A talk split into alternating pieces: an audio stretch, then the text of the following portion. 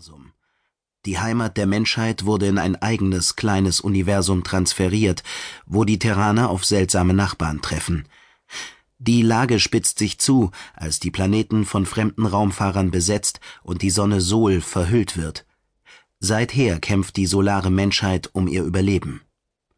Von all diesen Entwicklungen weiß Peri Rodan nichts.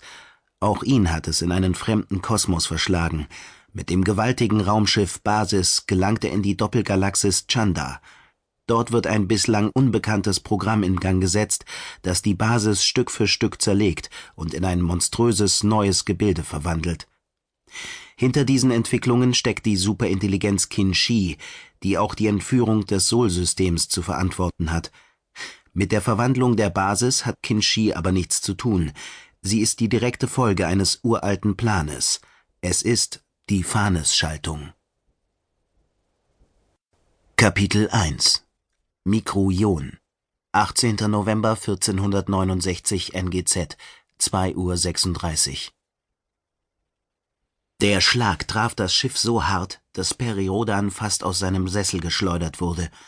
Gerade rechtzeitig drückten Prallfelder ihn zurück, Gurte schnellten hervor, legten sich über seine Brust und fixierten ihn an dem beigefarbenen Pneumositz. Einen Moment lang hatte Rodan den Eindruck, dass sich ein zentnerschweres Gewicht auf seinen Körper legte. Zweifellos eine Täuschung. Sollten die Andruckabsorber tatsächlich ausfallen, wäre es um ihn geschehen. Aber sie hatten buchstäblich im letzten Augenblick reagiert. Das zeigte, wie ernst die Lage war. Er hörte ein schrilles Kreischen. Gucki, dessen Nerven sowieso bis zum Äußersten gespannt waren, schimpfte laut, da sein Körper mit Gurten gesichert und sämtliche Sessel in der Zentrale optimal auf die organischen Bedürfnisse ihrer Inhaber ausgerichtet waren, konnte der Mausbiber kaum besonders starke Schmerzen verspüren.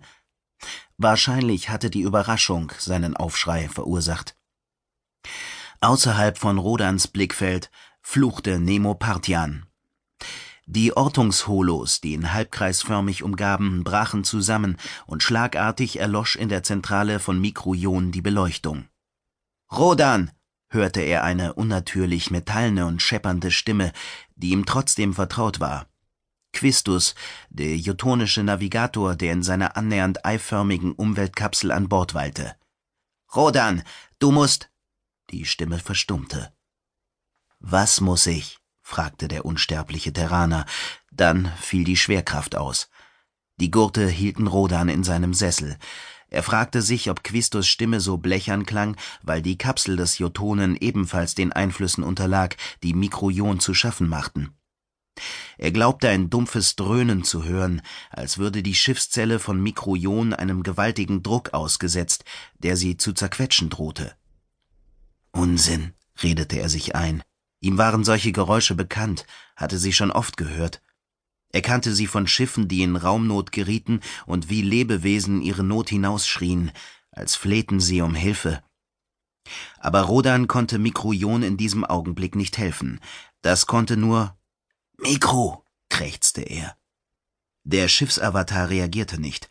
Das erfüllte Rodan mit ebenso großer Sorge wie das Knarren, die Dunkelheit und die Schwerelosigkeit.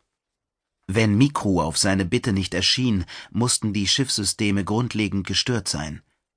Schwaches Licht breitete sich aus, tauchte die Zentrale in ein unwirkliches Halbdunkel.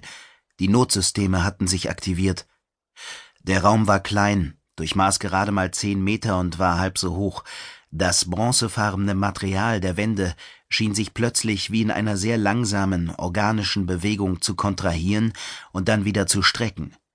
Rodan kniff die Augen zusammen, nicht nur weil die plötzliche Helligkeit, so schwach sie war, ihn blendete, sondern auch weil er in dem Pulsieren ein bestimmtes Muster zu erkennen glaubte.